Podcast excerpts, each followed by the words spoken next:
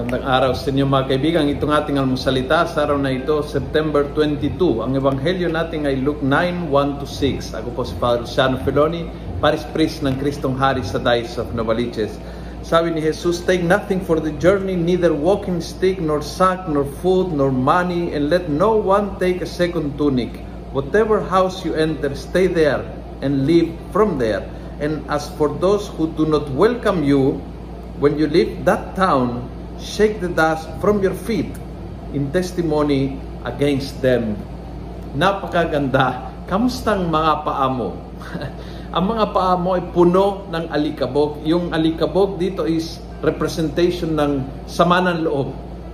Ng sama ng loob, ng tampo, ng bigo sa mga tao na hindi nag-welcome sa iyo. Sa mga tao na tumanggi sa iyo, sa mga tao na tumalikod sa iyo, sa mga tao na trumaydor sa iyo, sa mga tao na uh, nag-bash sa iyo, lahat po yon ay nagsisimbolize yung alikabok.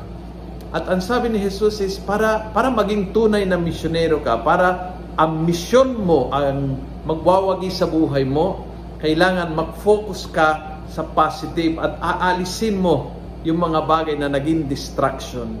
Dahil lahat ng uh, sakit, kirot, sama ng loob, uh, galit na nagdudulot ng mga mga frustration sa buhay natin, yun po yung nagpapabagal sa atin. Naglalakad tayo pero hindi nakafocus sa ating misyon. Kaya naglalakad sa buhay, umaandar ang ating buhay pero hindi tayo masaya. And that is the reason. Ang daming alikabok sa paa. Kaya ang tanong ngayong araw na ito is, kamusta mga paa mo? Malinis ba dahil tinanggal yung alikabog na yan?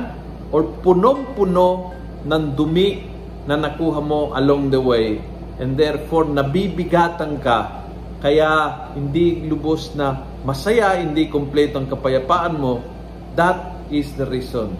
Too much bit-bit ng sama ng loob at galit. Kung nagustuhan mo ang video ito please pass it on.